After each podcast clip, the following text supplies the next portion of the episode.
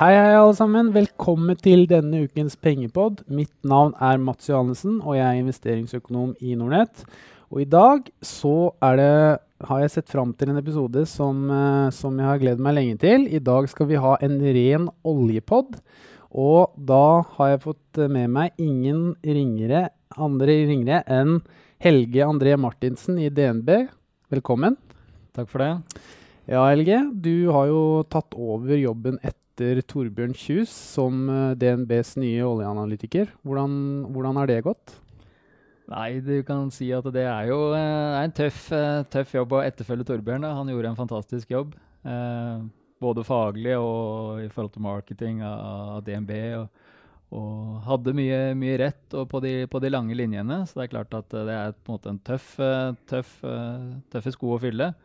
Men uh, jeg må bare fokusere på å gjøre en eh, best mulig jobb. Jeg kan ikke få, gjort, uh, få endra på det Torbjørn har levert. Så, så, han har lagt lista høyt, og så må jeg bare prøve å, hoppe over. Men uh, veldig spennende jobb. Favner bredt. Man får møtt mye spennende folk. og bli invitert på Pengepoden f.eks., som, som er hyggelig. Ja. Nei, Det tror jeg kommer til å gå veldig bra, Helge. Uh, I dag så skal vi ta Først skal vi begynne innledningsvis med statusen i oljemarkedet. Begynne litt med, med historien også, fra den korreksjonen vi hadde i, som startet i oktober, og som uh, kulminerte rundt omkring juletider. Uh, før vi skal videre og snakke inngående om OPEC og Saudi-Arabia spesielt, da, som svingprodusent. Der har det jo vært mye skriverier de siste månedene. Uh, før vi også går videre til USA, som da har blitt en veldig stor uh, produsent med såkalt shale oil, eller skiferolje. Og så skal vi snakke litt om IMO 2020, som uh, veldig mange andre kjente personer har tatt posisjoner innenfor i varierte grad. og så til slutt så skal Helge André gi oss sine spådommer for retningen framover i oljeprisen. Tror du ikke det blir bra, Helge? Høres bra ut. Det er bra. Hvis vi, hvis vi, starter med status i oljemarkedet per, per, i dag, da, Helge, og først rekke se litt tilbake egentlig på, på siste halve årets bevegelser i oljeprisen. Ja. Nei, det er klart at uh, det ble en tøff avslutning på fjoråret. Uh, man hadde jo en uh, stigende oljepris gjennom egentlig mye av 2018, helt til man kom til Q4. Eh, mye var jo drevet av uh, disse sanksjonene som, som, USA innførte mot uh, Iran. Og forventninger, egentlig, eller frykt, for en uh, tilbudsskvis i markedet. Man frykter rett og slett at bortfallet av iransk olje skulle bli så stort at man skulle på en måte få et forsyningsproblem. Mm. og det medførte jo at OPEC-landene på en måte gjorde noe preventivt. De begynte å øke produksjonen sin, ganske mye. Så hvis du på en måte ser eh, disse sanksjonene eh, ble annonsert i mai Trump eh, annonserte det i mai, og hvis du ser da relativt til mai, så kan du si at netto OPEC-produksjonen økte med nesten en million fat i løpet av en fire-fem måneder. Um, primært drevet av disse kjerne-OPEC-landene, Saudi eh, og Emiratene og til dels Kuwait. Mm, og så hadde du Russland også. Vi var, hadde jo egentlig produksjonskutt liggende inne ikke sant? Mm. Uh, når vi kom inn, inn, gjennom våren og inn i sommeren. Og så ble det en sånn stilltiende avtale om at de skulle slippes opp uh, når uh, disse sanksjonene mot Iran skulle gjeninnføres. Så Russland også økte produksjonen sin med 400 000 fat røftlig i løpet av noen få måneder. Så totalt sett da, så hadde man OPEC pluss Russland nesten opp 1,5 millioner fat i løpet av fire-fem måneder, og det er, det er betydelig. og så som du var inne på, amerikansk oljeproduksjon vokser mye. Det visste man. Uh, og man lå med en årsvekst på en rundt 1,5 millioner fat per dag. Uh, og så begynte man å komme utover høsten, og så spratt det opp i en årsvekst på over 2 millioner fat. Mm. Og det var mer enn det markedet uh, lå inne med i sine forventninger. Og hvis man kombinerer da på en måte økningen fra OPEC, Russland og den shale-veksten som ble høyere enn det man trodde, og kombinerer det med litt svakere etterspørsel, så gikk man fra det man trodde skulle være et veldig stramt marked, eh, til egentlig å bli et oversupplied-marked. Mm. Og så kom da disse waverne til Trump samme dagen som sanksjonene skulle gjeninnføres, da, i begynnelsen av november, som betød at eh, åtte importerende land fikk fortsette å importere eh, iransk olje. Røftlig volum totalt ca. 1,1 millioner fat. Så balansen altså Man var jo egentlig Nesten alle var veldig optimistiske gjennom høsten og, og trodde Q4 egentlig skulle bli ganske stramt. Og så alle disse elementene vi nevnte nå, da, snudde egentlig balansen trill rundt, og vi endte opp i et veldig oversupplied marked i, i Q4. Og det gjorde at uh, oljeprisen falt ganske betydelig. Uh, så det var på en måte et tilbudsdrevet oljeprisfall. Mm. Men samtidig så begynte vi å få en del sånne makroøkonomiske bekymringer også i Q4, og, og bekymringer rundt trade wars. Vi begynte å se makroøkonomiske indikatorer rulle begynte å bli softere. Eh, så vi ser jo det at SMP 500 den satte jo topp og bunn røftlig samtidig med, med, det oljeprisen gjorde. Så det er klart at det er mye makrobekymringer i her òg, men å kvantifisere liksom dollar per fat, hvor mye skyldes oversupply, hvor mye skyldes på en måte de makroøkonomiske bekymringene, det er vanskelig. Mm. Og Det var jo det var interessant akkurat det med, med disse sanksjonene som, som, Trump kom med. for Han, han finta jo egentlig markedet, eller markedet ble jo tatt litt på senga egentlig, når han ikke innførte, eller bare unntak fra spesielt Kina og India, som er store oljeimportører. da. Eh, det er klart, det, det tror jeg satt veldig mye satt veldig mye negativitet i oljeprisen, i tillegg til selvfølgelig makrotallene, som du sa. Ja, det er klart at uh, det er vanskelig å spå Trump-administrasjonen, men de er pragmatiske, da, ikke sant? Og du hadde et mellomvalg, og du hadde en oljepris som bikka over 70 og krøp over 80. Mm. Uh, og det er klart at da Det å på en måte skulle presse den prisen høyere da, og ikke gi noe unntak eller waivers, uh, det, er, det, hadde vært en tøff beslutning. Så, så jeg tror nok at man startet med ganske hard retorikk i, om sommeren og, og sa at uh, man sk skulle ta Irans uh, oljeeksport ned til null, som i utgangspunktet ikke kommer til å skje uansett, men, men, men, dog veldig sånn tøff retorikk mot Iran. og så liksom softa det etter hvert som oljeprisen begynte å krype ordentlig oppover. og sånn er det jo. Sånn, det tipper jeg vi får se neste runde også. disse midlertidig tillatelse til å importere iransk de utløper jo i begynnelsen av mai. og Da blir det på en måte en ny runde.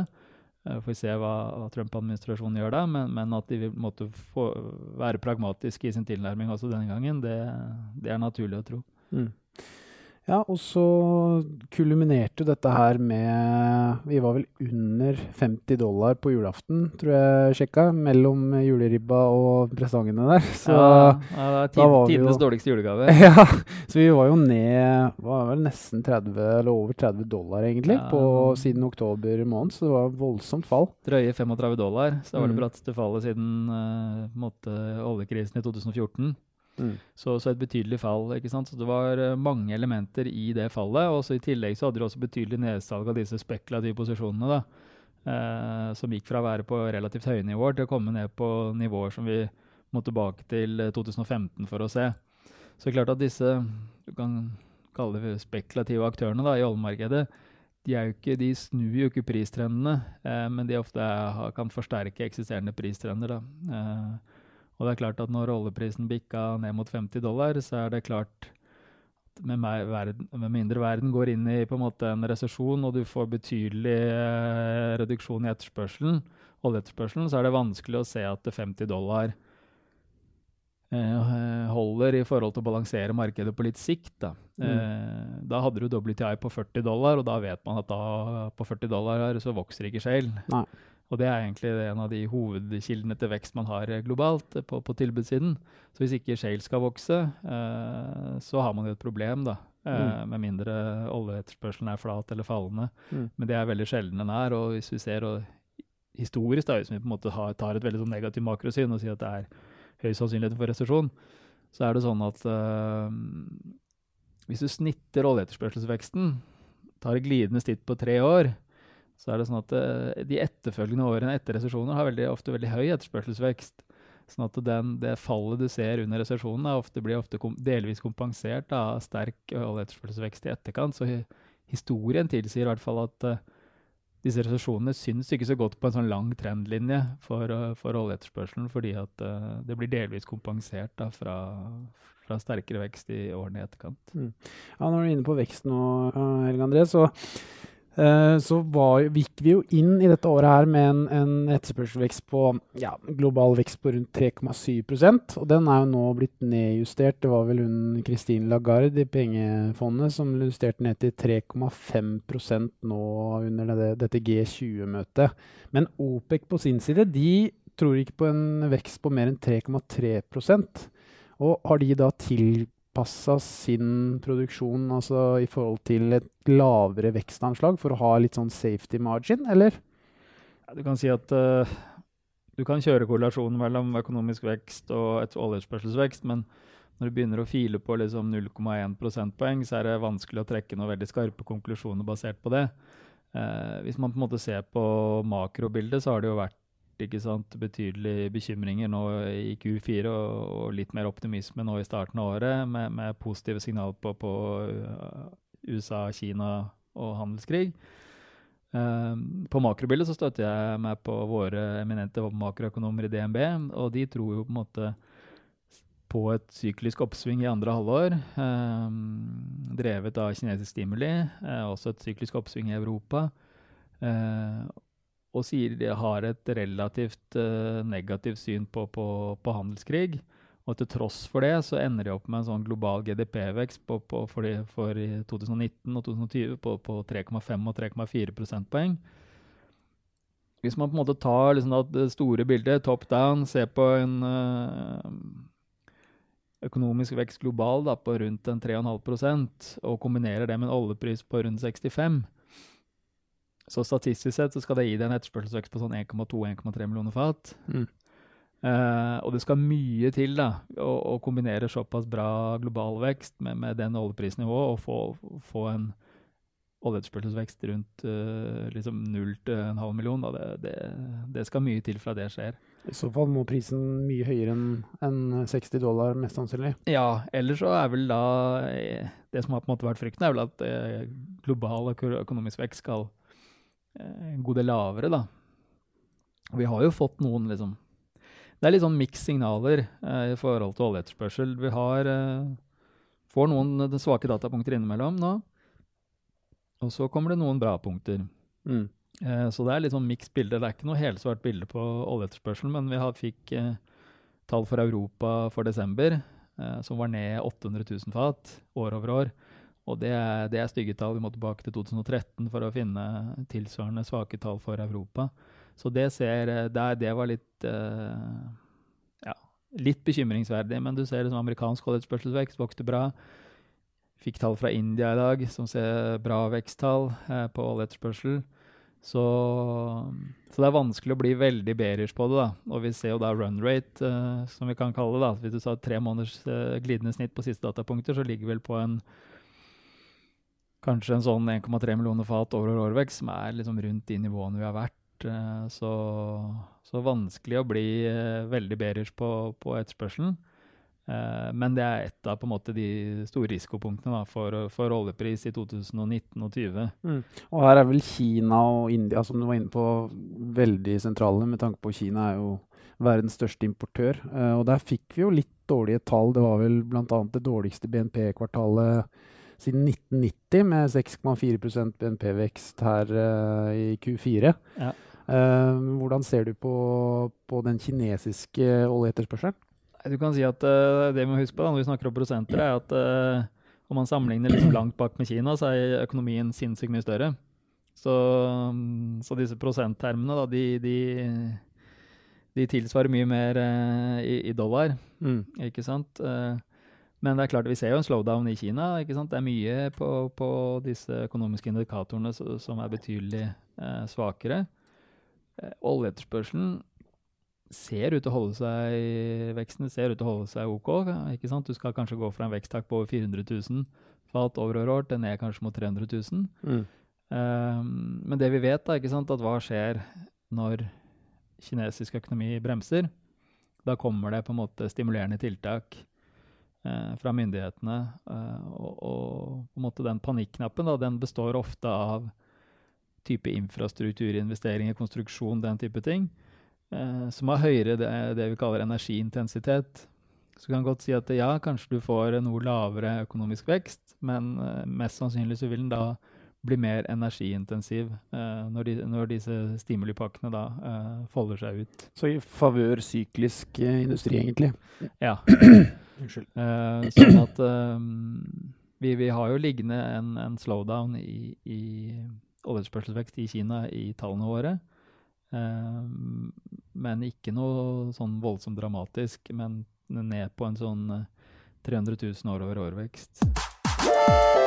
Ja, men Det er bra, Helge. Uh, hvis vi går litt videre inngående på OPEC da, og Saudi-Arabia som svingprodusent, står det i mitt uh, notatblokk her. Eh, vi har jo sett nå at uh, OPEC har vel et veldig insentiv på å få prisen opp. Spesielt ifra under juletider når vi var på rundt 50 dollar. Og det ryktes jo om at de trenger en oljepris på mellom 80 og 90 dollar for å kunne finansiere sitt statsbudsjett. Da. Eh, og som en konsekvens av det så har vi nå, kuttet i første rekke 1,2 millioner fat. Og så snakkes det om 800 000 ekstra fat, så vi er oppe på 2 millioner eh, fat kutt i daglig produksjon fra novembernivåer. Eh, er det det vi ser nå den siste perioden, med at oljeprisen har gått ifra 50 dollar til rundt 66 dollar nå i skrivende stund?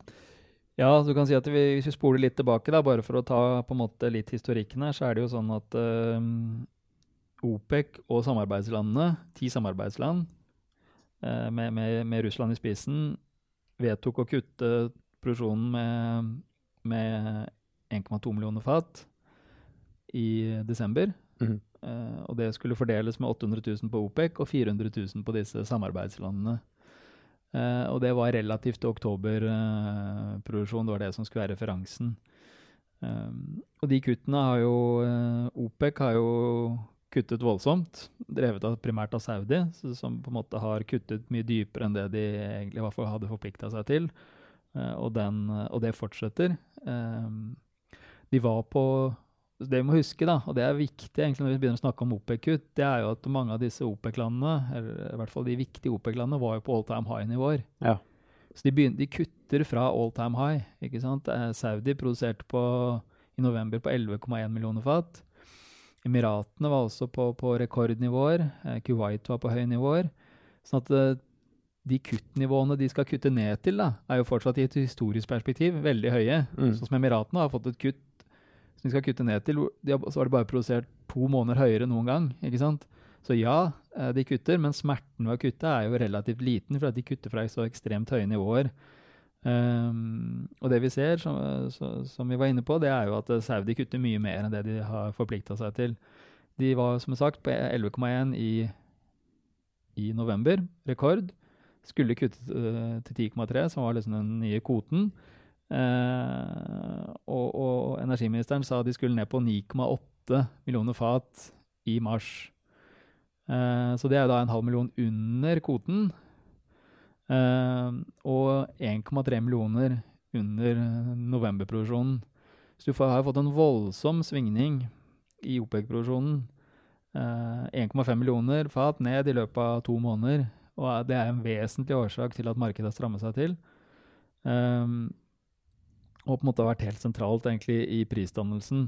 Eh, for det som man på en måte må ha som bakteppe, da, når man på en måte tenker ok, oljeprisen falt kraftig, eh, ned til 50, kommet opp en eh, 16-17 dollar nå eh, fra, fra, jul, så er det det at eh, markedsbalansen har jo gjort et eh, fundamentalt skift. I andre halvår i fjor, i snitt, så var markedet oversupplied med sånn 1,3 millioner fat per dag. Eh, sånn som vi modellerer balansen nå, så er vi per nå i undersupply. Så vi har gått fra å være voldsomt i oversupply til å komme i undersupply, primært drevet av eh, OPEC-kutt, eh, fallende Iran-produksjon, fallende Venezuela-produksjon. For du har jo da også en del eh, OPEC-land som, som, faller i produksjon, som ikke er frivillig. Mm. Ja, og Apropos det å ikke være frivillig. Venezuela, eller André. Eh, det er jo et land som har voldsomme ressurser i, i, i bakhånd, altså oljeressurser. Men der er det jo politisk kaos, og du ser jo produksjonen der faller jo omtrent daglig. Hva, hvordan ser du på, på de tallene du, du, får derfra? Nei, du kan si at For å ta liksom bakteppet på, på Venezuela, da, så har produksjonen falt fra ca. 2,5 millioner fat til nå 1,2, som er halvert ca. på en sånn tre års tid. Så det har på en måte vært et kraftig eh, fall egentlig over, over, de siste årene. som er på en måte bare, Det har vært en årelating av både land og oljeindustri over tid her. Eh, aktivitetsnivået på en måte i industrien har falt dramatisk, og det har på en måte da medført det fallende produksjonen. Eh, og så har du nå fått et nytt lag med på en måte usikkerhet og utfordringer, i og med at amerikanerne innførte sanksjoner mm. eh, mot Venezuela og oljeindustrien. Og der ligger jo på en måte den kortsiktige usikkerheten og det som potensielt kan være veldig positivt for oljeprisen i det korte bildet. Eh, for det gjør at uh, Venezuela, som på en måte i utgangspunktet har hatt et kraftig fall i produksjonen sin, får utfordringer fordi at uh, punkt én Amerikanerne er naturlig kjøpere av tungolje fra Venezuela på en sånn 400 000 fat. De må finne andre kjøpere. Eh, punkt to det er at du ikke får lov til å, å, å, gjøre transaksjoner i dollar eller via det amerikanske finanssystemet. Og, og det gjør at uh, pluss en del andre elementer rundt disse sanksjonene da, gjør at tredjepartsaktører, f.eks. sånn som disse store tradinghusene, Trafigura, oljeselskaper som også er involvert i tradingen, sånn som Lukoil, backer ut og sier at vi vil ikke ha noe med eh, venezuelansk olje å gjøre. Og typisk også får du logistikkutfordringer, for banker vil ikke eh, være involvert. Forsikring eh, kan mm. være et problem, du får ikke forsikra lastene. Så hele logistikkoperasjonen rundt det å eksportere olje blir mye mer utfordrende. Og så det siste punktet, da, det er at uh, en del av denne venezuelanske oljen er så tung at du må blande den ut for å få transportert den. Det er liksom en sånn seig masse uh, som ikke kan transporteres i rørledning, så de kjøper noe som heter nafta, som er liksom et bensinlignende produkt. Så blander de med den med oljen, uh, og så eksporterer den da, som en sånn blanda olje. og de har jo da kjøpt mye av nafta fra amerikanerne, mm. og det ble stopp på dagen. Så det betyr at uh, de må da finne andre kilder til, til denne naftaen. Uh, og de hadde jo ikke mye på en måte, lager av nafta tilgjengelig. sånn at det kan hende at vi mister sånn over natten omtrent uh, 300 000 fat fra Venezuela fordi at man mangler på en måte blandemateriale, for å si det veldig enkelt. Og de, de, har vel nesten ikke ansatt igjen heller. Det rømmes jo landet der uh, naturlig nok pga. Politi politisk uh, urolighet. Så det, det, er vel manko på både blande, blandevann holdt jeg på å si, og, og, ressurser også. Ja, det har jo vært en, som sagt, en overlating over tid der, og det har vært forsvunnet uh, mye kompetente mennesker både fra fra PDVSA og fra industrien, pluss at uh, internasjonale spillere og serviceaktører også har jo i stor grad rømt landet. Eh, men så er det jo klart at du har jo på en måte det, Nå har vi snakket om det kortsiktige aspektet, ikke sant, som mest, mest um, i alle soltegn er bullish. For at det vil uh, kunne fjerne mye olje fra markedet i korte bildet. Men disse sanksjonene jo, har jo ett mål, og det er å skvise Maduro. Og det er klart at Hvis du får et regimeskifte her, så vil jo det på en måte kunne snu rundt og på en måte bli negativt for, for, for oljeprisen. Fordi at uh, produksjonen fra Venezuela har falt mye over tid. Uh, og et nytt regime vil få kraftig internasjonal backing. Du vil få IMF på banen. Uh, og mest sannsynlig også nye investeringer. sånn at uh, det er alltid vanskelig å si liksom, hvor ødelagt er industri, felter, infrastruktur. men det er naturlig å tenke at du kan få en liksom, rask rebound på, på kanskje en 300 000-500 000 fat, og så tar det flere år da, før du kommer opp tilbake til nivåene du var. Men, men, det er klart at uh, du har liksom kortsiktig bullish-potensial på Venezuela, bortfall av mye produksjon i det korte bildet. Og hvis du får et måte, fredelig regimeskifte, hvor det ikke blir på en måte noe uh, borgerkrig eller den type hendelser, så, så, kan man jo fort også argumentere for at et regimeskifte vil være negativt. Da, at du kan få utnytta noe av de ressursene de har, da, på en mer effektiv måte. Mm. Uh, for det er som du poengterer, at hvis du ser på disse statistikkene over eh, ressurser eller reserver og land, så, så er jo Venezuela De figurerer jo ofte på topp fire, litt avhengig av plassering, avhengig av hvordan du definerer ting. Men det er klart at de ressursene, mye av det er tungolje fra Orinoco-beltet. og ligger i utgangspunktet høyt på kostnadskurven. Sånn at uh, man kan jo diskutere begrepene, liksom. Hva, ja, eh, det er tekniske ressurser, det er det i hvert fall. Er de kommersielle i, i, i, ved en oljepris på, liksom, brent på 60? Ja, da ligger de i hvert fall i de, de er ikke de mest lønnsomme fatene, det er helt sikkert. Du har på en måte en økonomisk utfordring rundt den ressursbasen. da. Ja. Så, så, ja, de, de, figurerer høyt på disse statistikkene, men, men hvorvidt det er liksom eh, bare kommersielle fat i de, i de, tallene, det er vel mer usikkert. Mm. Og Russland, da, det er også et annet sentralt eh, OPEC-land, eh, Helge. De også kutter jo, kutter jo nå som forventa. Jeg så det kom melding i forrige kveld at de kutter nært det som var målet. Der der er vel litt av problemet også at du har denne kalde vinteren og disse røra, så de kan ikke kutte alt for å, å si, ødelegge hele produksjonen. At de må gradvis kutte. Er det ikke, er det ikke sånn? Jo, altså du kan si at Russland er jo da ikke en del av OPEC, men er en del av disse ti samarbeidslandene eh, til, til, OPEC. Eh, og som du var inne på, så har de, uh, skal de bære da 400 000 av de 1,2 millioner kuttene. Eh, og Russland uh, som du sier, kutter sakte. De skal kutte en drøye 200 000 fat uh, og har et godt stykke igjen. Uh, forrige kuttrunde så brukte de vel fire eller fem måneder på, på, å komme seg på linje med kutt. Det er klart, uh, altså som Jeg kjenner ikke helt detaljene rundt infrastruktur, men som, som, som gammel petroleumsingeniør så, så kutter liksom 200 000 fat av en produksjon på, på 11 millioner fat. Da. Det, at man skal bruke nesten et halvt år på det, høres jo ja, Det høres ja. litt spesielt ut. Og, og Emirat, nei, Saudis og energiminister var jo ute og liksom svingte litt disken på dem, for han syntes det gikk tregt. Og, og, da var jo eh, Novak, eh, energiministeren i Russland, ute og sa at de skulle akselere kuttene, men, men, at de bruker kommer sikkert til å ikke komme Vi har at de er i compliance med, med kuttene i for april. da. Mm. En gradvis nedtrapping, og det er det vi har sett også nå, at de, de tikker nedover sakte, men sikkert. Og det betyr jo at den, den, disse non-OPEC-landene har veldig mye lavere compliance i forhold til kuttene. Disse kuttene varer jo i utgangspunktet bare seks måneder, så hvis du bruker fire-fem måneder på å komme deg ned dit, så blir jo da i snitt compliance veldig lav. Så i våre estimater ligger vi med ca. 85% compliance for OPEC-landene og, og par og 40 for, for non-OPEC. Eh, vi tror ikke at verken eh, Aserbajdsjan eller Kasakhstan kommer til å egentlig kutte. Eh, og Russland kommer til å kutte sakte. Så, så det blir liksom lav compliance fra, fra non-OPEC.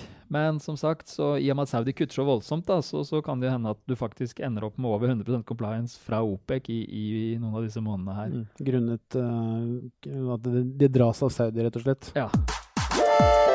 Ja, men det, det er en fin, uh, fin uh, innføring, det, Helge. Eh, hvis vi går videre til andre siden av verden holdt jeg på å si, da, og går på denne shale oil, eller skiferindustrien, kan du ikke forklare litt hva, hva er forskjellen på denne brent blend som, som OPEC produserer, og skiferolje, altså VTI, da? Ja. altså Brent er jo nordsjøolje. Uh, og er relativt lik WTI. WTI står for uh, West Texas Intermediate. Um, så, så, hvis du ser på ren oljekvalitetsmessig, så er de ganske like. Altså, hvis du ser på tyngde, så er det en, en, i oljeindustrien bruker man som heter API-skala, som er på en måte en sånn tetthetsskala. Og der har WTI ligger på 40 og, og, og brent på, på, på, rundt 38. Uh, og begge har liksom lav svovelnivå. Så du kan si at uh, det er litt mer, litt mer, bensin, da, for å si det enkelt, i, i WTI, og litt mer diesel i Brenten, men kvalitetsmessig veldig like. Eh, så den prisdifferansen på 10 dollar som vi ser nå, den er jo primært da ikke drevet så mye av at det er forskjellig kvalitet på oljene. Eh, den er jo drevet av at eh, prisingspunktet for WTI er Oklahoma, Cushing, så er det liksom en innenlands prisingspunkt.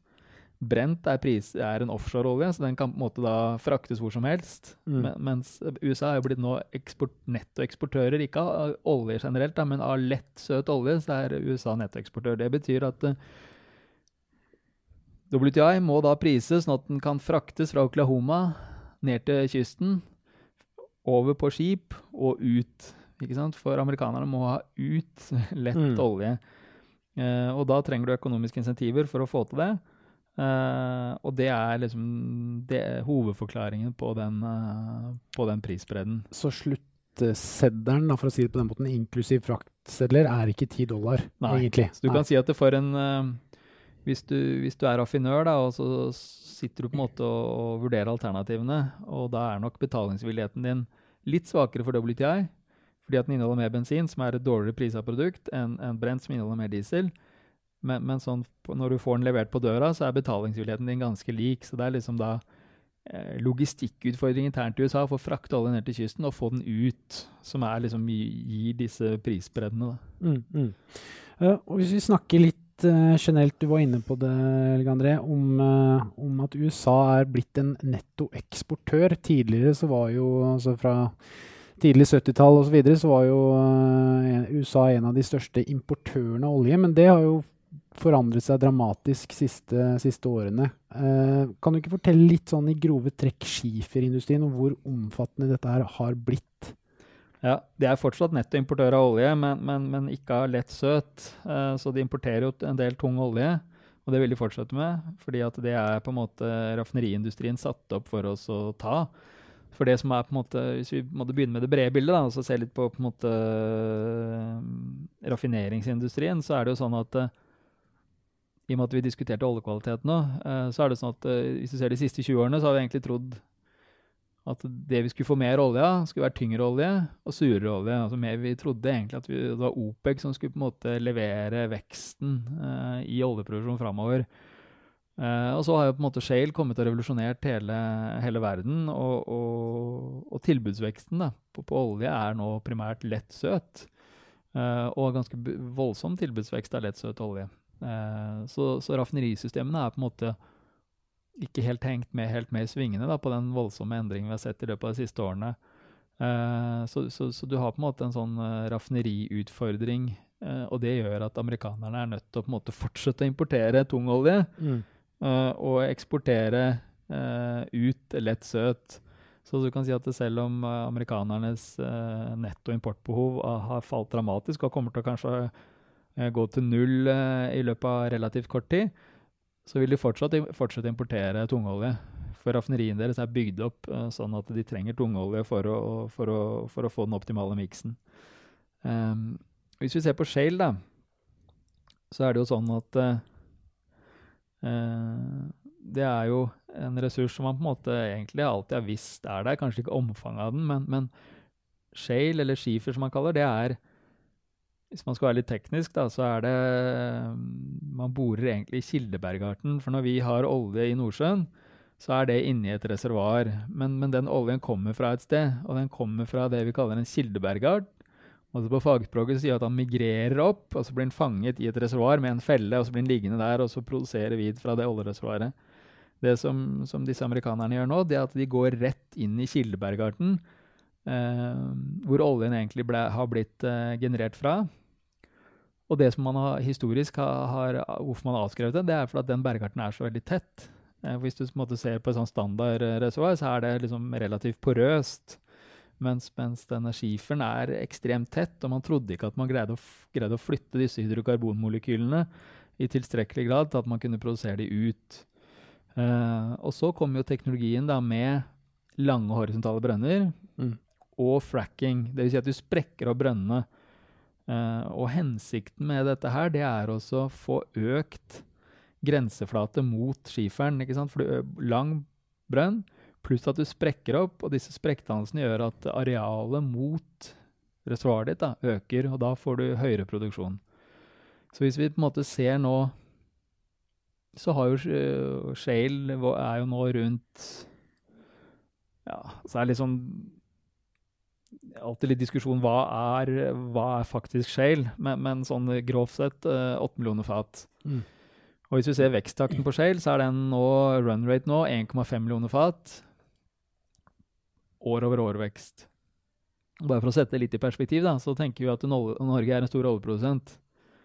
Uh, oljeproduksjonen i Norge, råoljeproduksjonen i Norge, den er 1,5 millioner fat. Ja. Så shale vokser nå hvert år like mye som totale norske oljeproduksjon. Ja, riktig. Så, så det er jo en, en, en, voldsom vekst, og det er jo på en måte det som er, som er nytt i oljemarkedet eh, de siste årene, det er den voldsomme veksten. Eh, og den er liksom ganske responsiv innenfor et ganske kort prisintervall, da, ikke sant? som vi var inne på. Hvis vi snakker WTI-termer nå, da, ikke brent, men snakker WTI, så er det sånn kanskje WTI på 50 dollar i løpet av et år eller to da, så vil shale-veksten omtrent dø ut. ikke sant? Den vil gå fra halvannen million fat kanskje ned til et par hundre tusen. Mm. Mest sannsynlig er det for lite. Det, da vil ikke markedsbalansen gå opp på sikt. Men mens kommer du opp på WTI 70 dollar, så plutselig så får du halvannen million fat. ikke sant? Sånn at mm. du har veldig tighte prisbredder da, som gir deg et betydelig variasjon i, i shale-volumene. Uh, og det er jo på en måte både en, uh, en, uh, en, utfordring og på en måte også en velsignelse i den forstand at du slipper å bekymre deg for at verden ikke skal på en måte få olje. Hvis, hvis oljeprisen går, da, så er responsen mye raskere nå enn det var når, hvis, hvis, du skulle på en måte sette i gang disse store offshoreprosjektene, og de skulle på en måte være marginaltilbudet. Mens, mens Shale er liksom så responsiv at du i løpet av et år har, har en bra, bra, respons når du får prissignalet. Mm. For det er jo, i hvert fall uten at jeg er inngående ekspert sånn som du på det, så virker det som at løftekosten kan reduseres ganske dramatisk. altså lettere for, uh, for skiferindustrien enn hva du kan egentlig i Nordsjøen. For der må du jo ut på dypt vann, bore med rigger osv. Det virker som det er mer, mer kostnader forbundet med den brentoljen enn lettoljen. Eller er jeg, er jeg på jordet nå, Helge? Nei, altså uh, Du kan si hvis du ser på break-even-nivåene, da, så er det jo sånn at uh, offshoreindustrien har jo blitt tvunget til å ta liksom rev i seilene, både fordi at uh, oljeprisen falt, sånn at du hadde på en måte ikke noe valg. Skulle du på en måte utnytte offshore-ressursene, så måtte kostnadsnivået ned. Samtidig så må du også være konkurransedyktig med shale, for du ser jo liksom den kapitalallokeringen som har, som, som, som har skjedd inn i shale. Før så var så Hvis du tar onshore, da, holder shale utenom onshore. Back in the days så hadde du kanskje 60-40 onshore-offshore uh, investeringssplitt. Um, og ingen shale. Og nå tar plutselig shale 25% av oljeinvesteringene. Ja, riktig. Uh, så har, nå har du kanskje onshore 50% shale 25 uh, offshore 25% så, så, så, det er ikke noe tvil om at det, måte, shale har tatt markedsandeler fra offshore. Uh, og de, uh, mange av de store oljeselskapene som har uh, Flex og som har shale-eksponering, har jeg allokert mer og mer kapital inn i shale-industrien. så det gjør jo på en måte at konkurransesituasjonen for offshore har på en måte tilspissa seg, og det er en kamp om på en måte investeringskronene.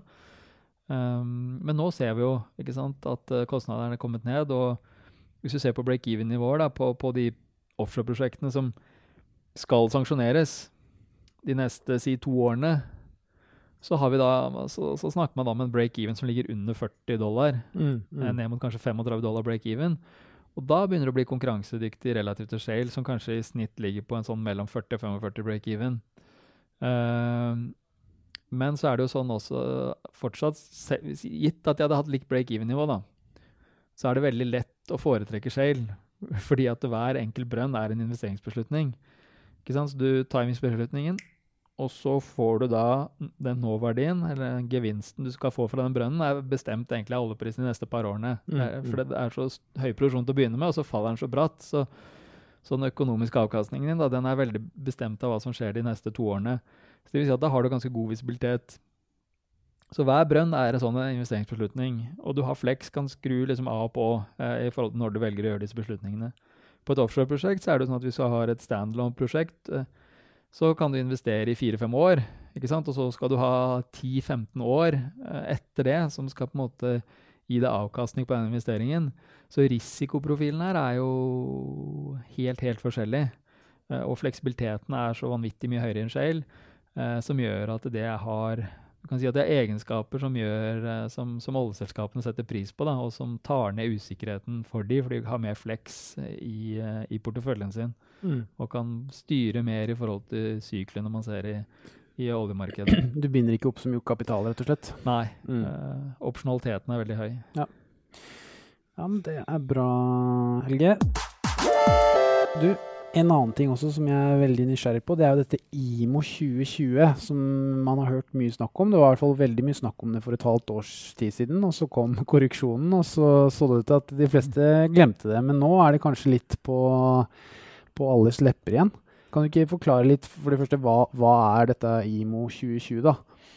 Ja, du kan si det sånn at det er eh, Det er enklere å forklare hva det er, enn å analysere konsekvensene av hva som kommer til å, å, å skje, fordi at uh, det er komplekst. Mm. Men, men uh, hvis vi begynner med hva IMO er, så er det sånn at uh, det er egentlig en regulering av uh, svovelinnholdet i drivstoff til shippingindustrien.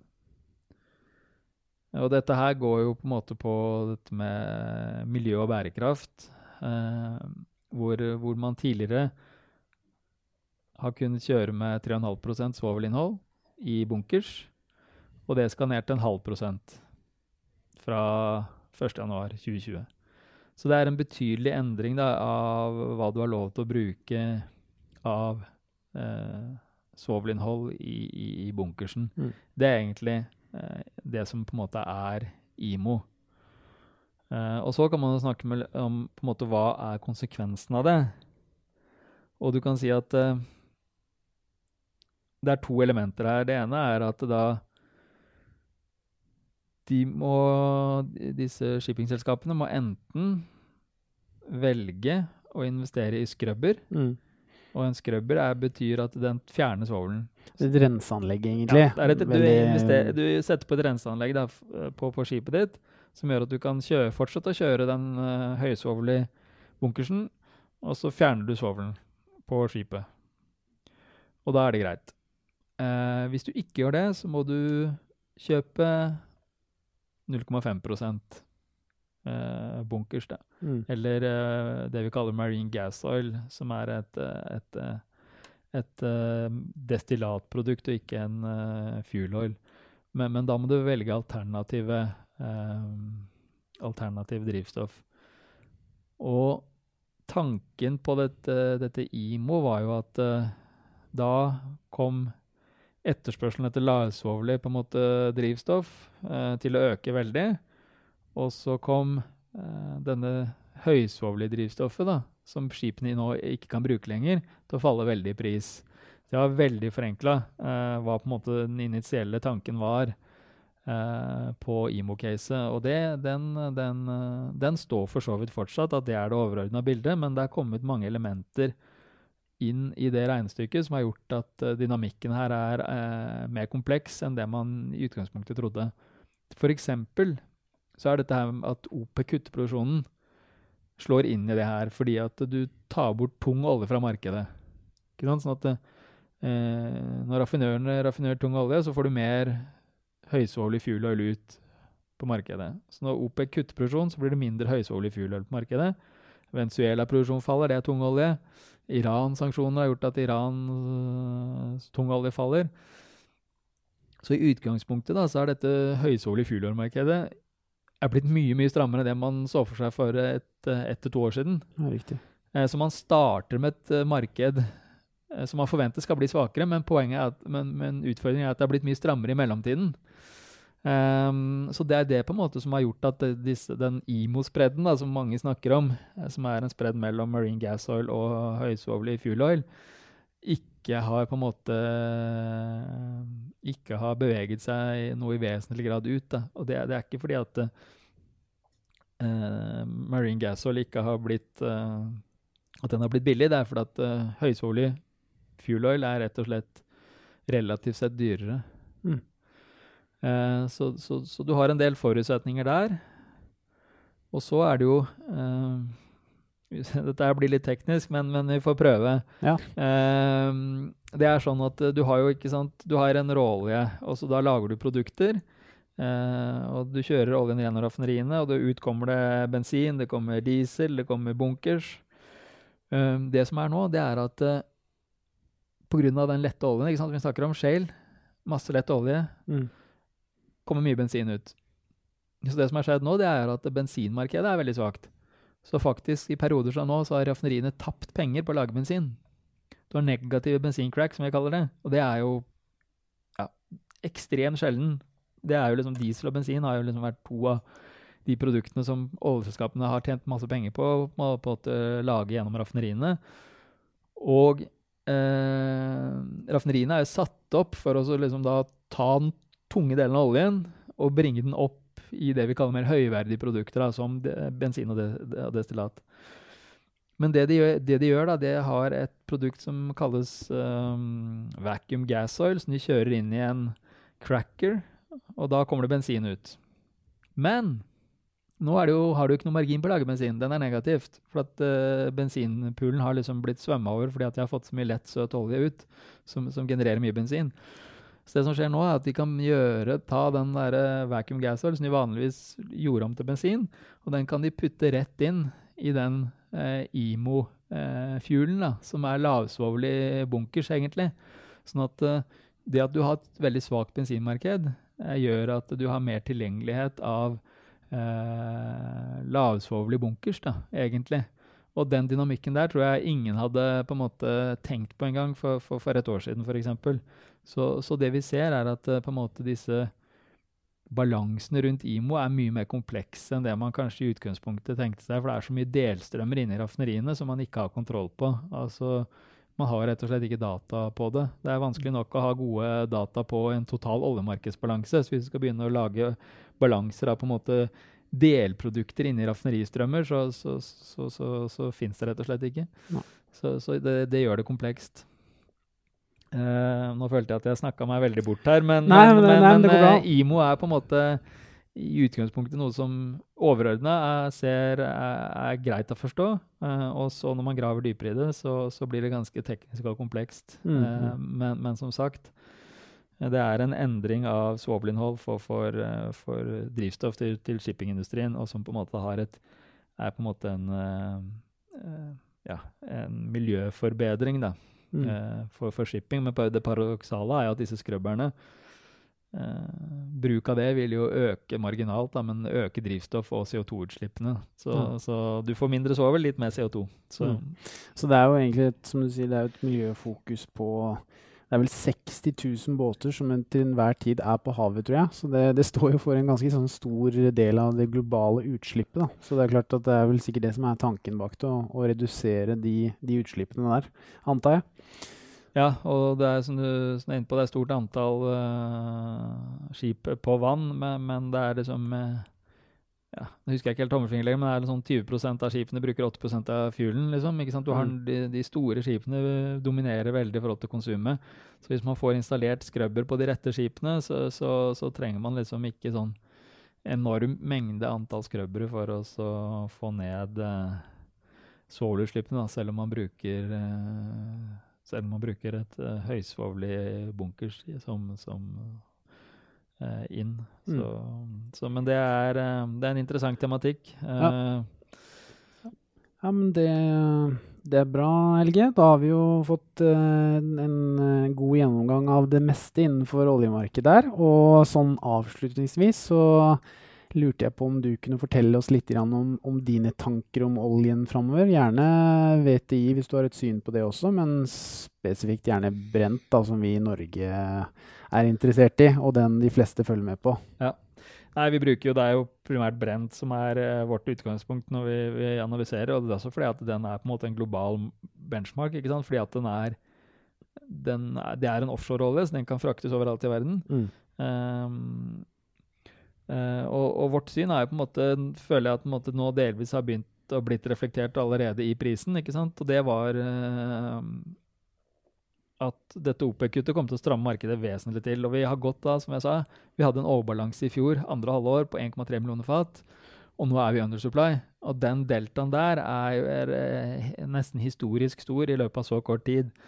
Uh, og det har jo på en måte vært en viktig driver for at vi har vært positive til oljepris. Og vi har et snitt på estimat på 64 dollar for Q1, som, som, uh, som Ja, det, det, kommer vel til å ende opp rundt der, kanskje, hvis vi blir liggende på dagens nivå og 68 dollar for, for, eh, for Q2 og 70 dollar for, eh, for, året som helhet. Eh, som brent på 67, så, så, kan du si at det er ikke så langt opp til 70. Eh, og så har vi noe høyere estimat for neste år, 75 dollar. Uh, som jo er da en delvis refleksjon av at vi tror uh, at denne IMO-effekten som vi diskuterte, vil være noe positiv for oljepris. Det er vanskelig å kvantifisere hvor mye, men, men den, den, blir i hvert fall ikke negativ. det kommer til å dreve, drive etterspørselsvekst etter det vi kaller mellomdestillater, eller lavsvovlig Eh, medium tunge produkter eh, som vil, eh, som, vil, dra oljeprisen noe. Og det er jo da den, altså det, den er fordelaktig for brent, da, rett og slett, egentlig, den IMO-effekten? Ja, du kan si at uh, ideelt sett så kunne kanskje brenten vært litt tyngre, skulle den vært helt ideell. Du kan si at en, en litt tyngre olje med, med lav svovel er den som er midt i skuddet, fordi at brent genererer litt mye bensin så, så hvis du hadde vestafrikanske lavsvovlige vestafrikanske oljer er kanskje enda mer sånn midt i blinken, men, men, men brent er ikke så, så halvgæren i forhold til kvalitet og, og i forhold til, til IMO. Men, men, som sagt eh, eh, En voldsom tilstramming i oljemarkedsbalansen, som er liksom driveren for, for, oljepris. Vi tror også at eh, shale-veksten kommer til å rulle ut, uh, ut uh, gjennom våren nå. vi har jo hatt recount ned hittil i år. Og, og disse fracking-crewene som, som, som, brukes til å fracke disse og komplettere disse brønnene, de er jo ned en sånn ca. 30% siden peak-nivåer som vi hadde i sommer. Um, og disse effektene her kommer til å bety at veksten kommer til å avta i løpet av et par-tre måneder. Uh, men det kommer fortsatt til å bli veldig høy vekst. Og bare for å illustrere, på en måte, for at man snakker mye om år over år-vekst i, eller i olje. ikke sant? For at du har sesongmessige variasjoner, så det er lett å se år over år-vekst. Um, veksten i gjennom 2018 var så høy, så, så, du kan si at selv om du holder shale-produksjonen flat fra desember, og ikke lar den vokse i det hele tatt gjennom 2019, så vil snitt 2019 mot snitt 2018 fortsatt være over 700 000 fat opp. Ja, riktig fordi at du kommer med så høy fart inn. Mm. Eh, så, så, så, Shale kommer til å vokse mye eh, år over år i 2019, åkke som. Så, så, det er det ingen tvil om. Men eh, men etterspørselen tar unna, rett og slett? Ja, vi som sagt, vi, vi har jo et uh, sånn uh, bra egentlig makrosyn, og vi tror på en oljeetterspørselsvekst. Vi ligger inne med 1,2 millioner fat uh, for inneværende år, noe under Det internasjonale energibyrået og OPEC, så vi er litt mer forsiktige men ingen stor skrell. Så, så vi har liksom to hovedbekymringer på, på lista vår for, for, oljepris, og det er makro- og oljeetterspørselsvekst og shale. Eh, vi tror shale-veksten kommer ned, eh, men, men, hvis du ser statisti statistisk på det, da, så har jo shale overrasket positivt alle år, bortsett fra i 2016. Eh, og de har slått de initielle estimatene med en halv million fat vekst hvert år, stort sett, i snitt. Så, så du kan si at uh, huskeregelen er aldri undervurdert selv. Mm. ja. ja, men det er bra, Helge. Du, tusen takk for at eh, du kunne komme her og gi oss en grundig innføring i, i oljemarkedet, og ikke minst om IMO 2020 også, som uh, jeg har vært nysgjerrig på lenge, i hvert fall. Så med det så vil jeg bare si takk til deg som hører på, og så ses vi igjen til neste uke. Ha det bra. Ha det godt. Penger, penger, penger. Penger, penger, penger. Penger, penger, penger, penger.